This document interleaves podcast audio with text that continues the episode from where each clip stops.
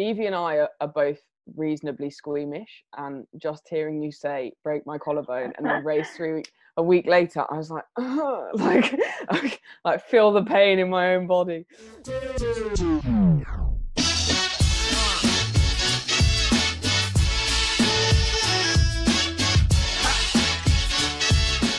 Welcome to She Sport, the podcast about women and those who identify as women working in the sports industry. This podcast series is a collection of conversations with women discussing their experience with sport and the challenges females face. We're your hosts, Evie And Jess.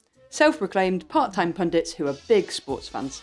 In this episode, we chat with motorcycle racer Aishwarya Pissay, winner of the FIM Baja Rally World Cup, six times national road racing and rally champion, and first ever Indian athlete to win a motorsport world title on motorcycles. Aishwarya talks to us about breaking down gender stereotypes, working on her mental resilience, and her long term career goals. For me, motorsports was not something that I really dreamt of as, uh, you know, that I wanted to do when I was a kid. Uh, but motorsport was something that started very late in my life when I was 18. Um, I started riding motorcycles at the age of 18 because uh, in India, I come from a very conservative family where doing anything apart from a nine to five job uh, is a taboo. So uh, to do anything out of the box was something that was unheard of in in in my circle. So when I started riding motorcycles at the age of 18, um, it was a new it, it was a new complete area for me and an area of racing that exists that I could explore. I mean, like I can't believe you've only been riding such a short time, and now like I was looking online, and there's like a whole list of awards you've won in this period of such a short time. Like when you, you know, decided to start racing and kind of take it from like a hobby, did it feel like you know a very kind of like sudden change? Was things coming out fast? You'd started riding for fun, and then suddenly you're in a you're in a racing academy, you're starting races, and not only are you just starting to race you're, you're starting to win and you're like making podiums quite early was there like a pinch me moment where you were like wow what where am i going Well, definitely, you know, winning things was something that came later. Uh, when I got into training with Apex Racing Academy, the whole idea behind starting training for racing was the fact that I had a buck for speed and to to not ride faster on the streets and be unsafe for myself, which would be unsafe for me as well as others. Um, one of my friends suggested that I should try out racing and figure out, you know, if if that would interest me because I really love speed. Um, and when I started training and racing, it took me at least about a year, year and a half to kind of get to where I wanted to be. And even when I went to my first race, I did not do too well. So I think when I didn't do too well at my first race was when I realized that I had to uh, work a lot more because it gave me a reality check of where I stood and what I had to look uh, look forward to to be able to win the race and not just finish the race. I think that's when I started training with my coach. With uh, his name is Jiva. He's from Apex Racing Academy, and um, he helped me change my entire training program uh, into a format where we rode every weekend after that race, uh, and then my physical regime changed, and that's pretty much um, how I started winning races after. But the beginning was definitely hard. The beginning i failed a lot more before i started to win or started to do better. Aishwarya, just in terms of the academy, were you the only girl there or was it mixed? uh, well there mostly it's just the boys so i was mostly the only girl training there with them. Uh, but that actually didn't make a difference. It actually worked to my advantage because i wasn't treated any differently because i was a girl riding there uh, but i was treated as any other athlete or any other uh, student that was out there. So I was given, I was taught the same way they would teach the boys too. So which was something that, which is where I think um, the first year that I raced too, I was racing with the boys. I w- I wasn't racing with the with the women. Only after a few years when there were championships that came in with women um, centric races, that's when I started participating in it. But uh, in the academy, the first few years, I was riding and racing with the boys.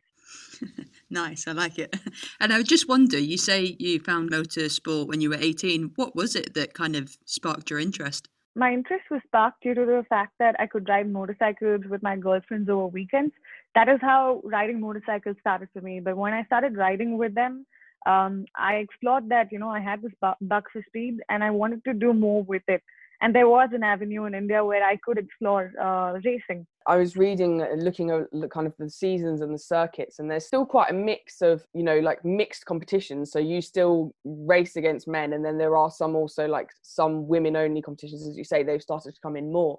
And one of the interesting things I just wondered, you know, the things that you share on social media are so interesting about prepping for a race and having your bike checked and everything like that. And I just wanted to, in each of these videos and the clips that I've seen online and, and when I watch MotoGP even on, on the TV here in the UK, it's almost consistently men, you know, some pictures that I've seen of you, you're like the only girl in the photo. And that's just not on the podium that's like all the people stood around like watching this event. And does being a woman ever feel really like stand out and obvious in these groups? How how do the other competitors treat you? And how do the other people um, kind of the other men working and having roles? How, how are you treated by the for these people when you're kind of often one of either the only one or, or one of very few women present well, I think the first few years that I started racing, um, I was, like you rightly said, I used to be one of the only girls out there. Um, it was a completely different feeling because in the first few years, the peers were asking me to probably just, you know, pick it up as a weekend hobby. Um, probably told me about, you know, the injuries that it may cause and, you know, the scars that it might leave behind and how it could probably probably be something that I would not cherish after a few years. So these were the kind of things that I was told in the beginning. But then over a period of time, um, being able to do more and getting faster and better and competing with them more often and being able to be in top 10 uh, in the recent races, I think it's it's made a it's made a it's it's a huge change that's coming due to my performance and everything that today each one of those people each one of those men or women everybody speak to me in a fashion where um, it's more uh, respectful. Everybody respects me for what i do. So i think that's how it's evolved over a period of time. I think your um, awards cabinet and track record probably speaks for itself in regards to that respect was was certainly coming. Even as you say you know it, it took a year 18 months to get to a point where you'd had a regime where you feel like you could you could start competing for winning rather than just competing to to finish the race, as you say. But yeah, my goodness, I am. Um, I was looking at the uh, FMSCI awards, which they they hold ev- every year, and um, it was interesting. There was there was one article that was talking about um, in 2019 there was three women who received outstanding achievement awards, including yourself, and this article then went on to say, you know, this is really demonstrating how much the participation level is rising in India. In in women feel confident that this is this is a place for them now as well, and and they can start competing. And I think from that, um, the FMSCI have started programs for girls, you know, like age eight to twelve, and there's girls track days, and I think it's called um, Dare to Be Different, and like some programs like that. And I just wonder what whether you've seen kind of these programs in practice and how you think that's also going to change the landscape of, of motorsports in India in regards to do you think you're going to only this is only going to grow for girls and women? Um, well, I believe that when I started racing, there was not such avenues that I could look up to to you know um, have a pathway or like a training schedule for me to be able to uh, work on. But with FMSCI creating these um, programs at the grassroots level, where the most commonest person could access it and uh, or even an aspiring person can access it.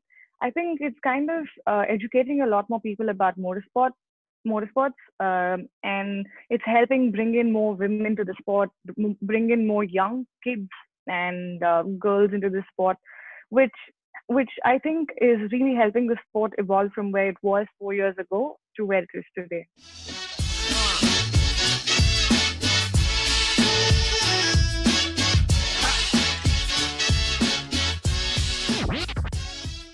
be interested to know, Aishwarya, in terms of your family and friends, what they first thought about motorsport, maybe when you first entered it, and then when you started winning, has their opinions and thoughts changed?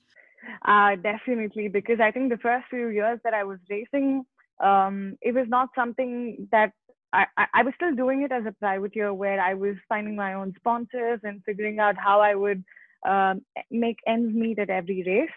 But when I signed up with TVS Racing in 2017 after winning a few championships in 2016, I believe it kind of changed the um, whole idea for my family to look at it from a different perspective where it's not just something that I was doing and burning money off, but it was also something that I could train. There was a team that would back me for what I'm doing, and that um, and and it also TVS made signing with TVS also made it my career.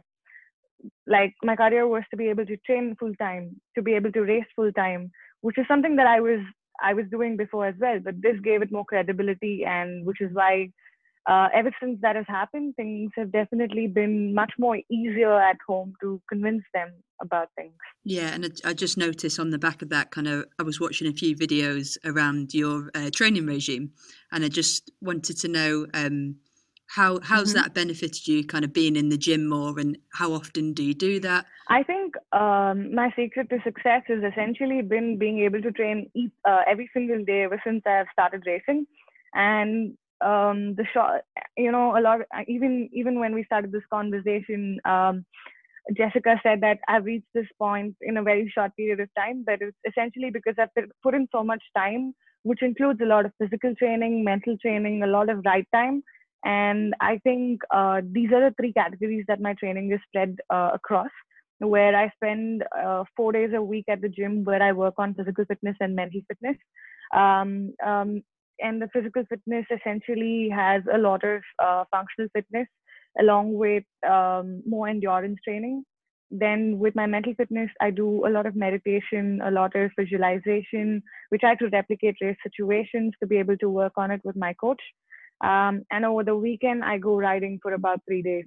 So this is how I train, and that has been the secret behind my success that of course is a busy regime which makes sense if that's enabled you to be so successful and i'm just thinking you know hearing you talk about how much tvs has, has made this your career which is which is fantastic um, and also combining that with these uh, programs that are trying to encourage young girls and young girls from kind of every socioeconomic background you know it, it's for everyone. How do those two fit together? If it if we've got a, a young girl who's interested in kind of taking this further what, how does the cost implications come in? Because you know training seven days a week both um, physical fitness mental fitness riding even just down to the bike maintenance and fuel like how expensive is it and how did you do that before you were signed to tvs in 2017 mm, before i signed up with T- uh, tvs in 2017 it was not as full-fledged as it, it became once i signed up with tvs because um, what tvs did is that they took over all these they actually put in a program that i could follow which kind of helped me change my entire routine. And what they do is facilitate us um, by helping us they, sponsor our races they sponsor our training. So that's pretty much how you know um, our work is technically to train every day. And that that's why i called it my career. When i said signing with tvs turned it uh, to my career because i could train every day. And being with them helped me do that every day. So i think uh, that's how i've been able to do it. But before that um, i was just uh, being sponsored by the gym that i would go to or um, get whatever support i could from any place and that's how i did it but for somebody who wants to get into it and wants to do it full time i believe there goes in a lot of hard work just as it was to me. Uh, i believe that we'd have to do a few races and prove ourselves before we could get a team like tvs to sign us on and help us with uh, um, with everything else. I think um, that's that's that's how that's how they could approach it. And how much uh, does it cost to enter each race? And and so say per race, is there is there an entry fee? And then how much work do you have to do on a bike after a race? Uh, you know, is it is it quite damaged? Does it have to have a lot of work done? What how does that kind of process work? uh, we don't drop the bike, then that's that much less work on the bike for us to uh, probably fix it. But otherwise, a basic general uh, service is required before every race. The costs that go into it is definitely uh, the team that we were racing with. As a privateer, when I was racing with Apex, there was a team cost.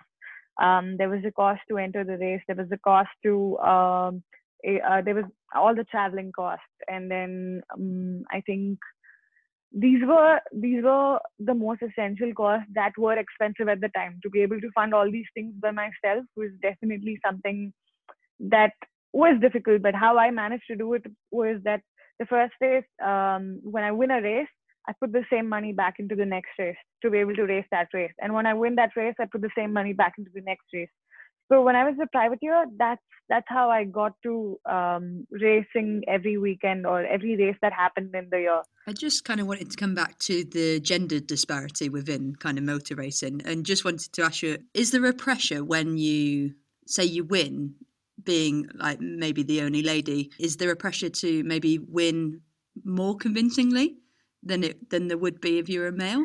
I think for me, um, what matters is the fact that the amount of hard work that went into winning the world championship, the amount of training, the amount of effort, sweat, tears, and I think a lot of things that went to went into it. Because for me, when I planned uh, the world championship was when I went in 2018 for my first Baja, and I had an accident and I had to stay in the hospital for one month. And I think that's when I started planning forward to be at the 2019 Baja.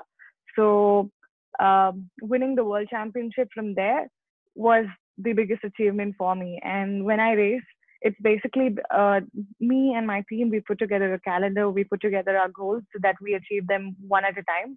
And when we meet all of these things, I believe the society and everybody always has something to say. There's nothing I can change about it. So I, I can all I can do is focus on those goals that we've set and achieve them one at a time. And I believe there's no better way to tackle the fact that society and people have something to say.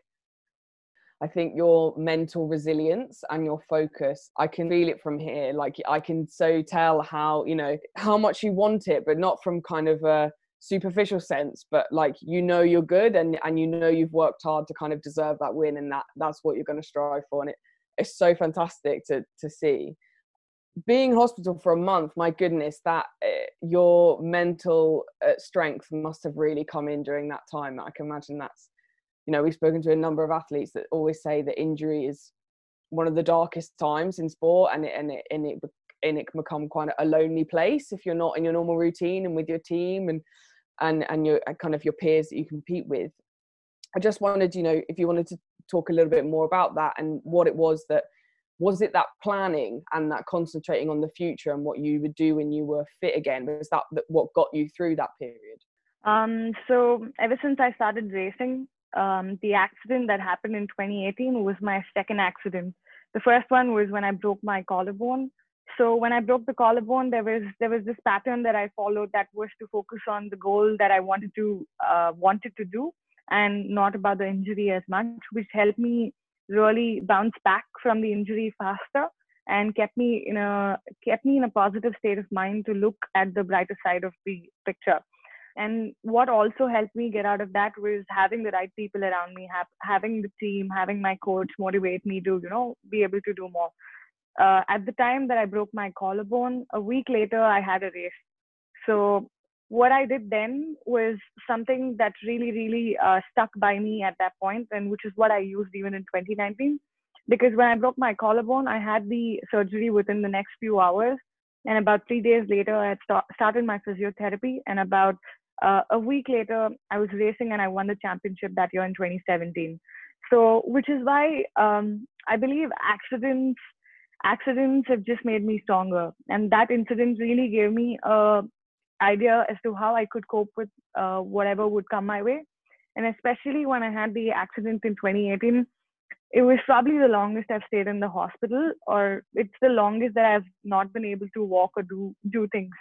So it was definitely the darkest hour of my life. But I believe I pulled myself out by looking at um, the goals that I set with my coach Jordi and uh, we started planning forward towards what we wanted to do how we would cope on uh, rehabilitation when we get out how how would we start training and everything. So and i think that's what really helped me get out of my uh, darkest hour i would say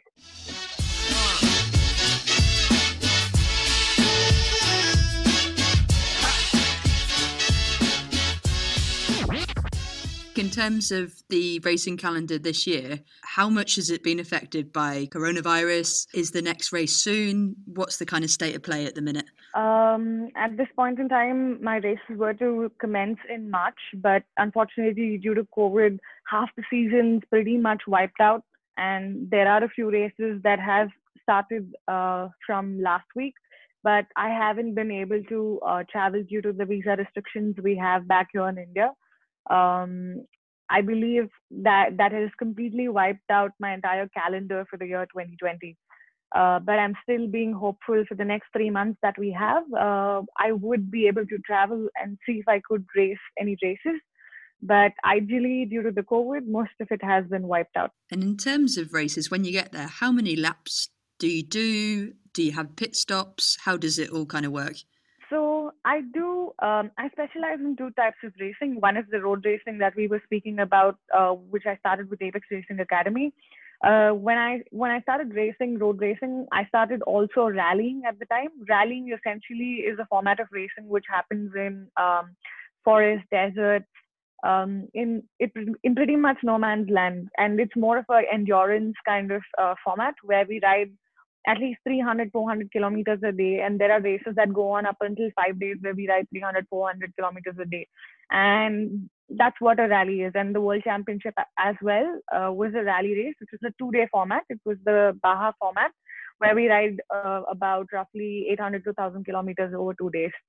So that's um, those are the two kind of races that i do um, with respect to rallies, what happens is uh, we we cannot service the bike in between the stage, in between say a 300 400 kilometer stage. But however, what we we do is that before we start uh, the race, uh, that's before we put the bike inside the parc fermé. We are allowed to work on the bike as much as we need to. And at the end of the day, when we come back into the uh, pit, which is like our area to be, we can fix the bike. They give us like an hour of one hour to fix it. We have to fix it and you know put it back into uh, an area called the fermé where nobody can work on it until the next day.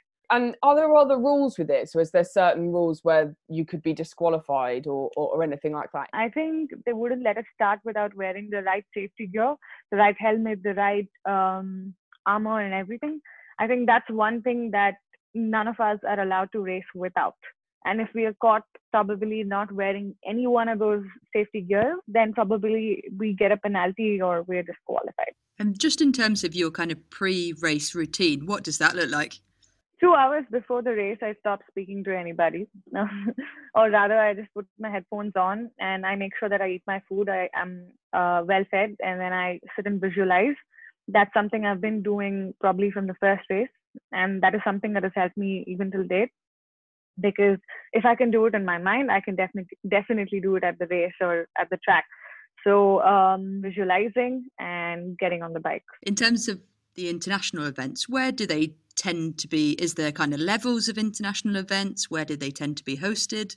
So there are different kind of world championships. Uh, like I spoke about, there is something called a road racing rally. In rally alone, there are different levels, such as uh, what I did was the Baja race, which is a two-day format race. Um, there is a five day format race, which is like um, it's called the cross country rally. It's about say 300, 400 kilometers over five days. And the longest format of racing is the 14 day race, which is the Dakar Rally. It happens over 14 days of, you know, each rider riding at least roughly 500 to 800 kilometers every day. So I believe these are the three formats of rally racing that exist internationally that I want to be participating at or I have started participating at. And my end goal is to be at Dakar one day. In regards to competing in the Dakar, how do you qualify? Is it a case of a certain amount of uh, money? You have to have done X number of races to, to demonstrate you've got enough experience. How do you how were you able to participate in that race? I believe you need to win a few championships or finish a few races. And as of now, I qualify to be a Dakar because I won the world championship last year. I, I actually won two world championships last year. One was with the women, I came first, and with the boys um, in the juniors category, I finished second in the overall championship. So ideally, since I've won these two, I qualify to be a Dakar now we just need a coronavirus to be contained and we can we can then be setting our sights on the next one. Yeah definitely. I look forward to uh, training more because the dakar is like the olympics of off-road racing. And uh, considering that it puts the man and the machine and the team to test after each day you're so tired uh, and to be able to wake up early every day and do the same thing for 14 days isn't an easy thing. And which is why uh, the training that i have right now isn't enough to be able to be there which is what i was looking forward to this year to train on more but i think i'd have to wait till the covid disappears like you said to be able to resume and start training more to be able to get there Are there many Indian athletes competing at an international level? Uh, we have about three Indians who've gone to Dakar up until today, uh, and all the three are men. Mhm. Uh, we have uh, Arvind KP, Harith Noah, CS Santosh. All of these people uh, are the only three people who've gone to Dakar from India. Um, so yeah, the, the participation in terms of uh, at the Dakar is very very low uh, from India, but uh, over time it has been evolving. So I hope to be there too soon. earlier you talked about the injury and kind of how you how you learned from that and what you took away from that i just wondered whether um in your racing career so far there's been any challenging times that you've you felt you've encountered those cha- challenges because you are a woman in the, in the position that you are what what has been the most challenging thing in your racing career so far in this part of the sports industry I think being a woman and wanting to do something in an unconventional sport has brought in a lot of naysayers my way. Um, a lot of people who didn't believe in my dream. And I think um, that was one of the challenges that I faced initially, and I do face once a while even today. But I think each one of these times, um, what I've told myself is that what I need to, uh, what is my goal and what I need to focus on. And I have a set number of people uh, being by me with these decisions and um, and I just focus on these things. Even today, even after winning the world championship, I still do have people um, who think you know I have ambitious goals or like um, there are naysayers, but that that I believe anybody, uh, any woman wanting to do anything in an unconventional sport faces that quite a lot. I just wanted to ask Aishwarya around social media and how you found has it helped promote your career? Has there been any kind of downsides to social media? Well, I think everything has its own pros and cons, um, and social media. Um, it's I would say it's uh twenty percent. Um, it, it plays twenty percent role in terms of helping me in any way, but um, essentially, what really matters is the amount of time that I put on my bike training and my performance at a race um, that really makes a difference to the sponsors or um, that are on board supporting the races.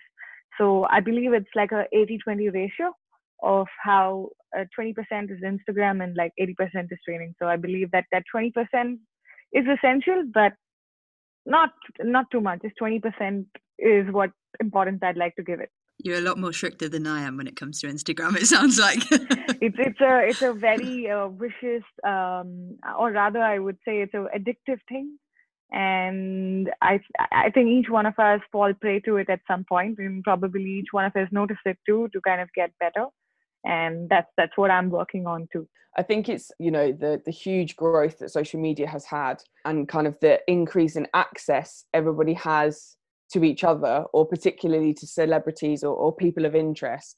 And i guess that comes with you know people think that they can you know they see videos of you in your house they see insta stories of you training they do this they do that you know.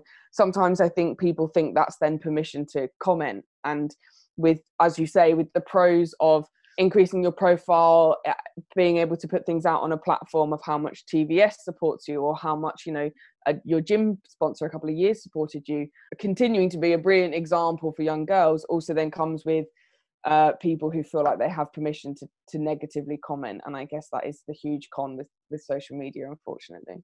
Yeah you're absolutely right and uh, yeah i think i think it's something each one of the uh, athletes or anybody who has to be able to share these things as a part of their career um, faces. And I think, like you said, you just put it aptly right how it is. And yeah, that's there's not much for me to Yeah. add to it.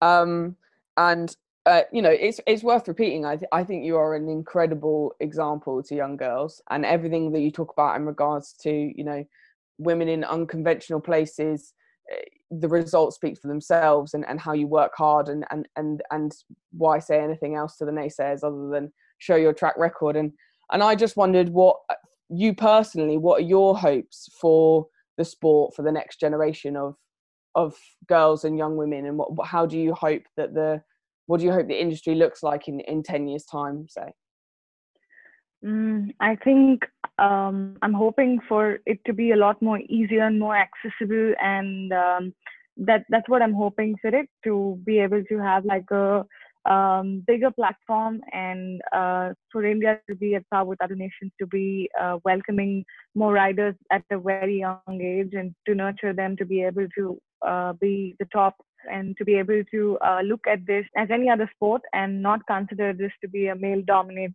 sport and i think that's that's what i look forward to um, being able to have a brighter better future for motorsports